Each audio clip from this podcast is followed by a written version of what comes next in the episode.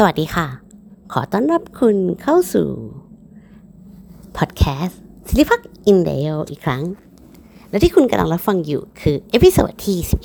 11 ครั้งนี้เราจะมาพูดคุยกันเกี่ยวกับ habit tracker อ่า habit ที่แปลว่านิสัยนะคะ แล้วก็ tracker ที่แปลว่าติดตามอ๋อมันเริ่มมาจากการที่ช่วงนี้สิริพักอินเดียทำงาน work from home จริงจังมาก ราวๆหนึ่งร้อยเปอร์เซ็นของชีวิตงานปกติเลยนะคะ ซึ่งชีวิตของสิริพักเนี่ย ดูจะมีเรื่องผิดพลาดเกิดขึ้น เพราะการใช้ชีวิตแบบไม่มีวินัยนั่นเอง จริงๆแล้วสำหรับสิริพักการใช้ชีวิตอาจจะไม่ได้จำเป็นถึงขนาดต้องวางสเกจดูชัดเจน ถึงขนาดว่า8โมงเช้าต้องทำอะไร หรือ 11โมงจะทำอะไรบ่ายสีจะทำอะไร เพราะว่ารู้สึกว่ามันจะกดดันชีวิตเกินไปอะค่ะ แต่เนื่องจากการที่เราเป็นคนที่จัดลำดับ priority ในชีวิตไม่ค่อยดีเนาะประกอบกับการที่ครอบครัวที่บ้านเราอะค่ะ เขามี attitude ที่ว่าเหมือนแบบ คนที่อยู่บ้านอะก็ต้องทำงานบ้านไปด้วยนะอะไรเงี้ย ชีวิตเลยจะดูแบบเหมือนลวนๆหน่อยๆ คือถ้ายังนึกไม่ออกอะจะให้ลองจินตนาการดูว่า อย่างเช่นปกติ สิริพักในวันทำงานก็จะเข้านอนประมาณสามทุ่มครึ่ง แล้วก็ตื่นประมาณตีห้าสิบห้าไปทำงานกินข้าวออกกำลังกายระหว่างวันแว่นไว้นี่แล้วก็กลับบ้าน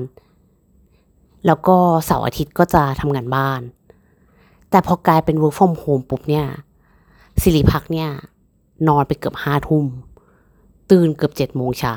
แล้วจากนั้นก็วิ่งไปอาบน้ำเอาข้าวเช้ามากินที่โต๊ะด้วย เราก็แอบซักผ้าไปด้วยเพราะว่าต้องทำงานบ้านเนาะซักผ้าไปตักผ้าไป พอไม่ได้เดินทางไปทำงานปุ๊บพลังงานก็ไม่ค่อยได้ใช้ ทีนี้ก็ไม่ค่อยหิว เที่ยงก็ไม่กินก็ไปกินตอนบ่ายสามแทน ก็กลายเป็นอ้วน คือฟังดูแล้วแบบ มันก็ไม่ได้ดูมีปัญหาอะไรยิ่งใหญ่ แต่จุดพีคมันมีตรงนี้แหละ ตรงที่ว่า ช่วงที่งานมันเข้ามาด่วนอะมันเป็นระหว่างตอนที่เรากำลังจะต้องตากผ้า ซึ่งผ้าก็ต้องตาก งานก็ต้องทำปรากฏว่าทำงานผิด ซึ่งพอรู้ว่าตัวเองทำผิดปุ๊บอะเราก็มาคิดดูว่า เฮ้ยเราจะใช้ชีวิตแบบนี้ไม่ได้นะ ต้องหาทางแก้ ทีนี้ก็เหมือนแบบลองหา knowledge ในอินเทอร์เน็ตดูว่า เอ้ย มันมีคนมีปัญหาแบบเราไหมนะ ปรากฏว่ามันมีจริง คนที่มีปัญหาแค่แบบนี้เหมือนแบบชีวิตมันดูล้วนที่เหมือนแบบ ไม่เหมือนเดิม แล้วก็เราก็เลยไปเจอ Facebook เพจหนึ่งที่ชื่อว่า Poloid P O จุด L O I D เขาได้แชร์การทำ habit tracker เอาไว้เป็น 5 category ใหญ่ ๆ ด้วยกัน ซึ่งเขาอธิบายว่าไม่เยอะหรอกนะเขาอธิบายว่าการที่ทำ habit tracker เนี่ย มันจะทำให้เราวาง schedule ของชีวิตได้ ได้เป็นเรื่องเป็นราวมากขึ้นชัดเจน แต่ทีนี้บางทีคนเราก็อาจจะไม่ไม่รู้นะว่าจะต้องมี category ไหนบ้างที่เป็นเรื่องสำคัญ ซึ่งเขาก็ได้แบ่งเป็น5 category ไอเดียเอาไว้ ซึ่ง เอ้ย เก๋มากเข้าท่ามาก ๆ ก็คือจะเป็นเรื่องของ finance health and food hobby homes แล้วก็เรื่องสุดท้ายคือ personal development แล้วก็ใน EP เนี้ยเราก็จะพูดถึง category ที่สำคัญมาก มาก ๆ ในความคิดของเราเลยนะ ก็คือ category ของ finance ส่วนอีกสี่ category ไปพูดกัน EP อื่นเนาะเพราะว่ามันหนึ่ง EP มันเรื่อง finance มันเป็นเรื่องใหญ่ในชีวิตมันจะยาว คือเพจโพลอยเนี่ยเขาใส่ห้าข้อเอาไว้ในเป็น sub อยู่ใน category ของ finance ด้วย ซึ่งก็จะเป็นเรื่องของเงินออม การจ่ายบิลบัตรเครดิต พวกเนี้ย แล้วก็การบริจาคเงินทำบัญชี แล้วก็ข้อสุดท้ายคือการศึกษาการลงทุน ซึ่งเราอะก็อยากจะขอจัดลำดับความสำคัญใหม่ในแบบของเราเด้อเป็นอันดับที่หนึ่งคือเป็นเรื่องเงินออมสองคือจ่ายบินจ่ายบัตรเครดิตสามคือการทำบัญชีสี่คือการลงทุน แล้วก็ห้าคือการบริจาคเงิน เหมือนมาเผาตัวเองเนอะก็เขินเหมือนกัน แต่อยากจะให้เหมือนประสบการณ์ของเราอะค่ะ ไปเป็น learning สำหรับคนอื่นเนาะที่ได้ฟังคือเรานะ่ะ เราบอกตรงๆเลยว่าเราเคยเป็นคนที่ใช้เงินผิดประเภท คือผิดประเภทในที่นี้ไม่ได้หมายถึงว่าแบบ เอาไปซื้อยาเที่ยวกลางคืนมัวปาร์ตี้อะไรอย่างงี้คือคือไม่ใช่ไม่ใช่ไม่ใช่อะไรแบบนั้น แต่คือผิดประเภทในที่นี้หมายถึง ผิดประเภทแบบคนทั่วไปอะค่ะ ก็คือใช้เงินฟุ่มเฟือย อย่างเช่น เงินที่เราควรจะออมเอาไว้ เพื่อไปลงทุนในการเรียนเนาะอย่างเช่นเรียนพวกเราชอบกราฟิกเนาะอย่างเช่นเรียนกราฟิกออนไลน์เอ่อพวกแบบคอร์สทำเวกเตอร์ หรือว่าเรียนแบบทำ needle felt อะไรพวกนี้ก็ไม่ได้แบบไม่ได้มีเงินที่จะออมไปเรียนตรงนั้น หรือไปซื้อหนังสือ art หนังสือ art เล่มหนึ่งมันจะเป็นพวกมันก็จะแพงเนาะอย่างเช่นพวก learning พวก watercolor การไล่เฉดสีอะไรพวกนี้มันจะแพงมากเล่มหนึ่งแบบเป็นพันอะไรเงี้ย ซึ่งแทนที่เราจะออมเงินเอาไว้ไปทำอะไรพวกนั้นเพื่อพัฒนาตัวเอง เราเอาไปซื้อกาแฟอะไรอย่างเงี้ย เอาไปกิน เอาไปซื้อขนม แล้วก็เงินที่ควรจะออมเอาไว้ เออสำหรับเป็นเงินออม เพื่อเอามาใช้จ่ายในยามฉุกเฉิน เรากับเอาไปเที่ยว เอาไปช้อปปิ้งอะไรพวกเนี้ย ซึ่งกว่าจะกลับตัวกับใจมีสติคิดได้เนี่ย มันปาเข้าไป น่าจะกลับตัวกับใจได้ประมาณสามปีที่แล้ว เนื่องจากว่ามันมีเหตุการณ์ในชีวิตที่ทำให้แบบเหมือนแบบ ฉุกคิดได้ว่าเฮ้ยเรา เราจะใช้ชีวิตแบบเนี้ยไม่ได้แล้วนะ เออ ซึ่งเราอยากจะบอกเลยว่า ถ้าใครอะค่ะ ที่ยังไม่ได้ออมเงินเนาะเราว่าต้องเริ่มออมเงินแล้วแหละ เพราะว่าเงินอะมันสำคัญในชีวิตมาก คือในในตอนเนี้ยที่ทุกที่สมมติว่าเป็นนักเรียนเนาะก็จะคิดว่าเฮ้ยมีพ่อแม่ support แต่ว่าพอเราโตขึ้นโตขึ้นระดับหนึ่งเรื่อยๆอะเราจะรู้ความจริงว่าจริง ๆ แล้วเราคือสิ่งมีชีวิตเดียวบนโลกใบนี้ ซึ่งไม่ว่าเราจะมีแฟนหรือมีพี่น้องหรือเป็นแบบเราที่ไม่มีใครเลย นอกจากคนในครอบครัว คนคนหนึ่งควรดูแลตัวเองได้เป็นอย่างดี คือจะพูดไงคนที่รักเราอะมาก ๆที่สุดบนโลกไปเนี่ย คือตัวเราเอง แล้วเราอะจะบอกว่าเราเฮ้ยเราเป็นคนรักตัวเองนะแต่เราปล่อยให้ตัวเองหยกตกอยู่ในสถานการณ์ลำบาก เราว่ามันดูแบบว่าไม่โอเคหรือเปล่า เพราะมันจะทำให้เราเกิดความทุกข์ตามมาเนาะทีนี้เงินอะมันสำคัญจริง ๆ เวลาที่มันไม่มีลำบากอะ เวลาที่มันไม่มีมันจะลำบากจริง ๆ เออ อันนั้นคือสิ่งที่เราจะบอก แล้วก็สำหรับใครที่เป็นเหมือนเราเนอะเคยใช้เงินผิดประเภทหรือว่ายังไม่ได้เริ่มออมอะไรเงี้ย ก็อยากจะบอกว่า ก็เริ่มใหม่ อืมเท่านั้นแหละ มันจะพูดว่าไง มันไม่มีใครบนโลกใบนี้เนาะที่ไม่เคยทำผิด ไม่มีจริง ๆ คือต่อให้คนทั้งโลกไม่เข้าใจว่าเราว่าแบบเฮ้ยฟุ้งเฟ้อหรือว่ารับไม่ได้อะไรเงี้ย หรือว่าไม่ให้อภัยเราอะเราก็จะบอกคุณว่า ถ้าวันนี้คุณเริ่มรู้สึกว่า คุณอยากจะเริ่มใหม่อะคุณให้อภัยตัวคุณเองได้นะจริงๆ คือคุณต้องเริ่มจากการให้อภัยตัวเองอะแล้วก็ตั้งมั่นอะว่าเฮ้ยเราจะเริ่มใหม่นะ เราจะทำมันให้ได้อ๋อแล้วก็อีกอย่างหนึ่งเคล็ดลับง่ายๆก็คือการเอาตัวเองออกจากสังคม ที่ทำให้เราเดือดร้อน หรือมีโอกาสเอื้อให้เราทำไม่ค่อยดีอะให้พยายามเอาตัวเองออกจากสังคมแบบนั้นเเราไม่ได้หมายความว่าคนในแวดล้อมเป็นคนไม่ดีนะ แต่หมายถึงว่าในสังคมที่เอื้อต่อการที่ทำให้ตัวเองเดือดร้อนอะอย่างเช่นการควบคุมตัวเองอะ มันค่อนข้างยากนึกออกไหมอย่างเช่นแบบสิ่งเล้าใจอะนึกออกไหมคือเราอยากได้อยู่แล้วแหละ ของสวยงามอุ้ยกระป๋องกระเป๋าอาหารอร่อยใครๆก็ชอบปะวะเออแต่ถ้าเราออกห่างจากสังคมพวกนั้นได้อะมันจะช่วยเราได้มากขึ้นอีกระดับหนึ่งอย่างเช่น ถ้าเรามีเงินเดือนหมื่นหนึ่งเงี้ยแต่สังคมที่เราอยู่เขาก็ไม่ได้รู้ใช่ไหมว่าเรามีเงินเดือนเท่าไหร่เขาอาจจะบอกเราว่าเฮ้ยไปกินโอมากาเสกกันเถอะ มือละสี่พันแล้วเราก็เหมือนแบบ โอ้ยอยากไปจังเลย โอ้ยนานๆไปทีนึงก็ได้อะไรอย่างเงี้ยอ๋อไปดีไหมนะไปดีไหมแล้วสุดท้ายเราไป เราจะเริ่มเดือดร้อนละอันเนี้ยซึ่งถ้าเราอะพาตัวเองอะไป มันก็จะตกเข้าไปอยู่ในสถานการณ์ที่ยากลำบาก วิธีการง่ายๆเนี่ยคือการเอาตัวเองออกจากสังคมนั้นเลยแต่แรก หรืออีกทางหนึ่งก็คือบอกเพื่อนไปตรงๆแต่แรกเลยโอ้ด้วยการบอกเพื่อนไปว่า เฮ้ยเราไม่ค่อยมีตังค์อย่างเราเนี้ยเราเราจะบอกเพื่อนตรงๆเลยว่าเฮ้ยเราไม่ได้เป็นคนมีเงินเยอะนะ อย่าชวนเราไปฟุ่มเฟือยมาก แล้วถ้าเราฟุ่มเฟือยมากต้องห้ามเรานะ แต่ว่าตอนนี้ เราก็ไม่ค่อยได้บอกอะไรเพื่อนแบบนั้นแล้วเออก็อย่างบางครั้งอย่างเงี้ยเราก็ต้องอยู่ในจุดที่ช่วยเพื่อนด้วย อย่างเราเราก็จะคอยสังเกตเพื่อนเนาะ อย่างเช่นถ้าเพื่อนอยู่ในสถานการณ์ที่จำเป็นต้องใช้เงิน เราก็จะบอกเพื่อนว่า เอ้ย ถ้ามาเจอกันก็ไปกินข้าวถูกๆแทนสิ พวกฟู้ดคอร์ทหรือว่าฟาสต์ฟู้ดอาหารข้างทางอะไรอย่างงี้ก็ได้ เพราะว่าเราอยากให้คิดนะว่า จุดประสงค์หลักที่เราชวนเพื่อนไปกินข้าวอะเราอยากไปกินร้านนั้น หรือเราอยากไปกินข้าวกับเพื่อน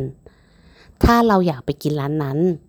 เราก็อาจจะต้องดูคนที่คิดว่าชวนเราจะได้ไปเนอะเพื่อให้เราไปร้านนั้น แต่ถ้าเราบอกว่าเฮ้ยเราอยากไปกินข้าวกับแกนะ เราเป็นเพื่อนกัน เราอยากเจอแก เราไปกินข้าวด้วยกันเถอะ อย่างเงี้ยจุดประสงค์คือเราอยากไปกินข้าว เพราะเราอยากจะไปกินข้าวกับคนนี้ ดังนั้นร้านไหนเหมือนกันหมด ไม่จำเป็นต้องกินแพงก็ได้ ร้านแพงเอาไว้ไปกินวันหลังเนอะไปกินกับคนที่ไปกินได้ หรือไปกินเองคนเดียวก็ได้เออดังนั้นอันเนี้ยมันคือการเอาใจเขามาใส่ใจเราเนอะ แล้วก็อีกอย่างหนึ่งมันคือโอกาสในการขัดเพื่อนอย่างหนึ่งด้วย ถ้าเพื่อนที่เขาเราเพราะว่าเรามีตังค์ไปกินข้าวหรูๆกับเขาเงี้ย แล้วเราบอกเขาไปตรงๆว่าเราไม่มี มันก็ทำให้เรารอดพ้นจากสถานการณ์อันตรายนั้นได้นะจ๊ะ ทีนี้มาต่อกันที่ข้อสองกัน เรื่องการจ่ายบิลและบัตรเครดิต ข้อนี้สำคัญมาก พอถ้าเราลืมจ่ายเมื่อไหร่ มันจะกลายเป็นหนี้ และหนี้เนี่ยก็เท่ากับดอกเบี้ย ดอกเบี้ยก็คือค่าใช้จ่ายถูกปะซึ่งหลาย ๆ คนเนี่ยก็จะมีอาการลืมจ่าย ด้วยสาเหตุที่ว่าบินไม่มา ดังนั้นเนี่ยที่คุณต้องทำก็คือกำหนดดิวเดทไว้เลย กลางปฏิทินออกมา อย่างเช่นดิวคือวันที่หนึ่งวันที่ห้าเนี่ย บินต้องมาแหละ ถ้าบินไม่มาเนี่ยก็ต้องไปตามแบงก์ตามบัตร อย่าให้เลยดิว ทีนี้ก็มาถึงส่วนที่เป็นข้อสามการทำบัญชี อันนี้เราก็จะสารภาพเลยว่า เราไม่ได้ทำบัญชีเลยค่ะ ซึ่งเราก็จะปรับปรุงตัวนับจากนี้ไปแหละ ด้วยการทำ habit tracker ก็จะเริ่มทำบัญชี แต่หลักๆ เราพอรู้นะว่าค่าใช้จ่ายในชีวิตเราหมดไปกับของกินเงี้แล้วก็ข้อที่สี่ก็คือเรื่องของการลงทุน เราอยากจะให้ทุกคนค่อยๆ เริ่มจากการลงทุนอะไรเล็ก ๆ น้อยๆ ก่อน อย่างเช่น การฝากประจำได้ดอกเบี้ย ในระหว่างที่เรายังไม่มีความรู้อะไรเลย การฝากประจำเนี่ยค่อนข้างดีแล้วก็ safe ที่สุด ทีนี้ถ้าเรามีความรู้ขึ้นมาอีกนิดนึง เราจะเปลี่ยนไปซื้อพวกพันธบัตรหุ้นกู้อะไรเงี้ย ก็อาจจะดูพวก rate ที่มันดีๆหน่อยอย่างเขาจะมีแบบว่า Fitch rating เงี้ยตั้งให้เลตติ้งเอาไว้ อย่างเช่นเป็น triple A triple B พวกเนี้ยเป็น B บวกอะไรพวกเนี้ยอาจจะยังซื้อได้ ซึ่งก็ต้องดูบริษัทด้วยเนาะที่เขาแบบว่า ปล่อยหุ้นกู้มาว่ามันไว้ใจได้ไหม อย่างบางทีมันอาจจะมีแบบหุ้นกู้พม่าอ่าพันธบัตรรัฐบาลพม่าอย่างเงี้ย ซึ่งถ้ามันอยู่นอกประเทศมากอะไรเงี้ย เราอาจจะไม่ค่อยชำนาญต่อให้ได้ rate แบบ triple B ก็ไม่ควรเสี่ยงเนื้อออกไหมเพราะเราไม่ได้ชำนาญด้านนั้นมาก ทีนี้ก็จะมีพวกกองทุน หุ้น หุ้นแบบหุ้นรายวันที่ซื้อขายกันเป็นรายวันปกติพวกเนี้ยก็จะแนะนำว่าให้ดูที่มันแบบว่า optimal กับตัวเองเนาะดูแล้วว่าเหมาะสมเอออันนี้โอเคนะ ปลอดภัยสำหรับเรา เป็นคนรับความเสี่ยงมากน้อยได้แค่ไหน ค่อยๆ ลองศึกษาดู อย่างอย่างเราอย่างเงี้ยที่เป็นคนที่แบบเหมือนเล่นอะไรขาดทุนหมด ซื้อกองทุนกองทุนก็ขาดทุน ซื้อหุ้นหุ้นก็ขาดทุนอะไรอย่างเงี้ย ตอนนี้เราหันมาเล่นคริปโตเคอเรนซีค่ะ ซึ่งขออวดว่าแบบเฮ้ยเราดีใจมาก จริงๆคือเราเป็นคนมีเงินน้อย เราก็เลยลงทุนไปประมาณ 400 บาท เออ ซึ่งเหมือนอารมณ์เหมือนประมาณซื้อเสื้อตัวหนึ่งอะก็ได้กำไรมา 22 บาทในหนึ่งสัปดาห์ ข้อดีของการลงทุนคือ ไม่ว่าเราจะได้กำไรหรือว่าขาดทุนอะมันทำให้เราเห็นค่าของงานประจำเพราะมันมีรายรับที่แน่นอน เราต้องยอมรับความจริงก่อนเนอะว่า ไม่ว่าจะเป็นหุ้นคริปโตเคอเรนซีกองทุนหรืออะไรก็แล้วแต่ มันมีโอกาสที่เราจะเสียเงินต้น และไม่ได้เงินด้วยนะ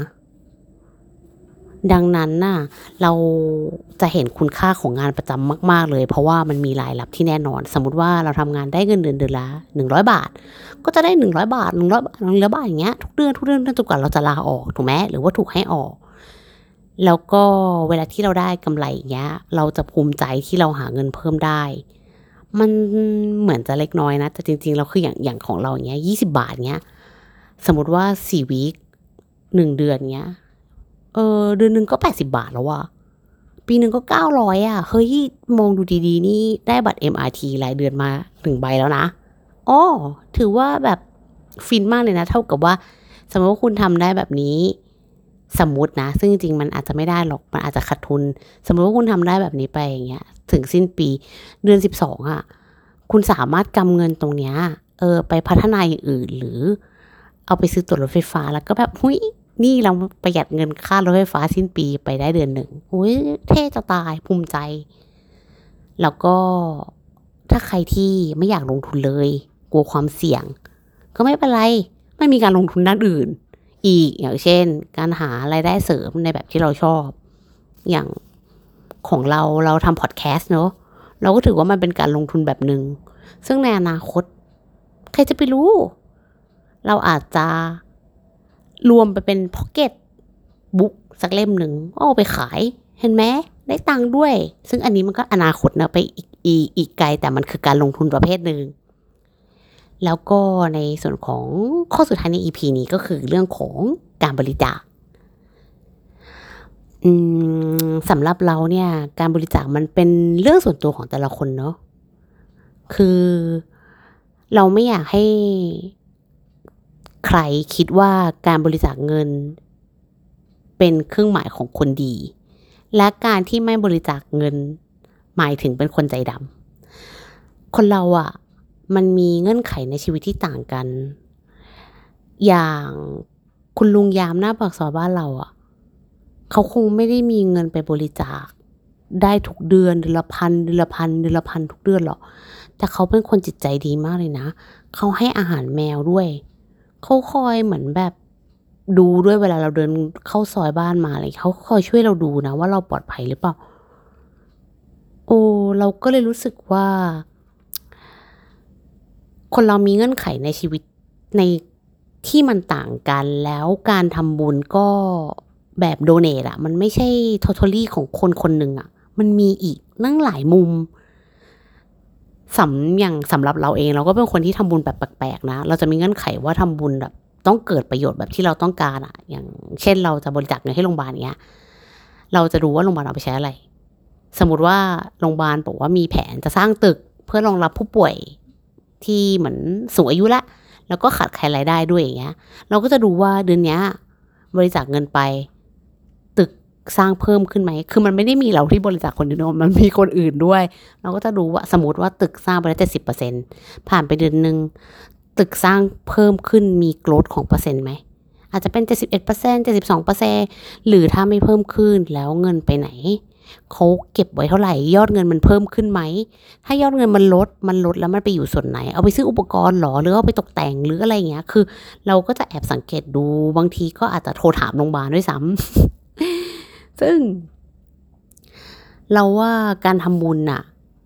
แล้วได้บุญน่ะ มันเป็นส่วนสำคัญนะ เพราะว่ามันทำให้เกิดความสบายใจ แต่เราอยากให้การทำบุญน่ะ ก่อให้เกิดประโยชน์ต่อคนอื่นมากกว่า ไม่ได้โฟกัสที่ความสบายใจอย่างเดียว เราเป็นคนแปลกใช่ไหมทีนี้ก็จะมาถึงส่วนสำคัญและ ที่สุดของวันนี้นั่นก็คือ คุณต้องเริ่มวางแผน habit tracker ในชีวิตคุณแล้วล่ะค่ะ ว่าคุณอยากจะออมเงินวันไหน วันไหนจะจ่ายบินจะลงทุนแบบไหน คุณก็ตั้งวัน invest แบบเหมือน self learning เอาไว้ ว่าเช่น ประมาณสิบโมงครึ่งของวันนี้วันจันทร์อย่างเงี้ยเออคุณอาจจะตั้งไว้สักทุกวันจันทร์ ถ้าจันทร์นี้ไม่ได้ ก็อาจจะเปลี่ยนไปเป็นจันทร์หน้า หรือไปเป็นวันอังคารแทนว่า เฮ้ยจะลองหาเรื่องข้อมูลคริปโตเคอเรนซีหรือดูอะไรแบบนี้ ด้วยการไป follow page ที่ดูให้ความรู้ แต่ว่าก็อาจจะเชื่อไม่ได้ทั้งหมดหรอกนะ ก็ต้องไปดูจากซอสอื่นๆด้วยว่ามันจริงไหม ดูจากข้อมูลหลาย ๆ ทางแล้วประกอบการตัดสินใจกัน ปรึกษาเพื่อนที่ดูมีความรู้ ถามหลาย ๆ คน ถ้าเราไม่ค่อยชำนาญ เราอาจจะถามเขาไปตรง ๆ เลยก็ได้ว่า ถ้าไม่มีความรู้เลย เริ่มจากส่วนไหนดี ถ้าเป็นคนขี้อายก็เริ่มจากการอ่านหนังสือก็ได้ หรือฟังพอดแคสต์ ดู YouTube มันมีโซลูชันที่ค่อนข้างหลากหลาย เพียงแต่คุณต้องเริ่มที่ตัวคุณเองก่อน แล้วก็สำหรับ EP ที่ 12 ครั้งหน้าเราจะมาต่อกันที่ Category Health and Food ค่ะ สำหรับวันนี้สิริพักอินเดโย พอดแคสต์ที่จะทำให้คุณอบอุ่นหัวใจมากขึ้นมากขึ้นทุกครั้งที่คุณได้ฟัง ก็ขอลาไปก่อนอ๋อแล้วก็หนล่าสุดอะค่ะ เหมือนว่าพอดแคสต์ของเราจะมีคุณผู้ฟังเพิ่มขึ้นด้วยนะ คือแอป a n c h o r อะค่ะ บอกไม่ได้หรอกว่ามีผู้ฟังเป็นใคร แต่บอกได้ว่าฟังในประเทศหรือว่านอกประเทศ หรือว่าฟังผ่าน แอปพลิเคชัน หรือฟังผ่านเบราว์เซอร์ ซึ่งเอาแล้วก็มีจำนวนผู้ฟัง ซึ่งก่อนหน้านี้มันจะมีประมาณหนึ่งคนสองคนสามคนสองคนสามคนหนึ่งคน ล่าสุดเนี่ย มันมีไปถึงหกคนแล้ว ซึ่งเราก็อยากจะถามหกคนที่ฟังว่า คุณมีความสุขอยู่ใช่ไหม เราได้เป็นส่วนหนึ่งที่ช่วยให้คุณมีความสุขหรือเปล่า อันนั้นเป็นสิ่งที่เรามุ่งหวังเหมือนกันนะ เพราะเราตั้งใจทำพอดแคสต์เนี้ยมา เพื่อแบ่งปันสิ่งที่เรารู้สึกว่ามันดี จากเราไปถึงคุณ นั่นคือความตั้งใจของเราจริงๆ วันนี้ก็ลาไปก่อนนะคะ บ๊ายบาย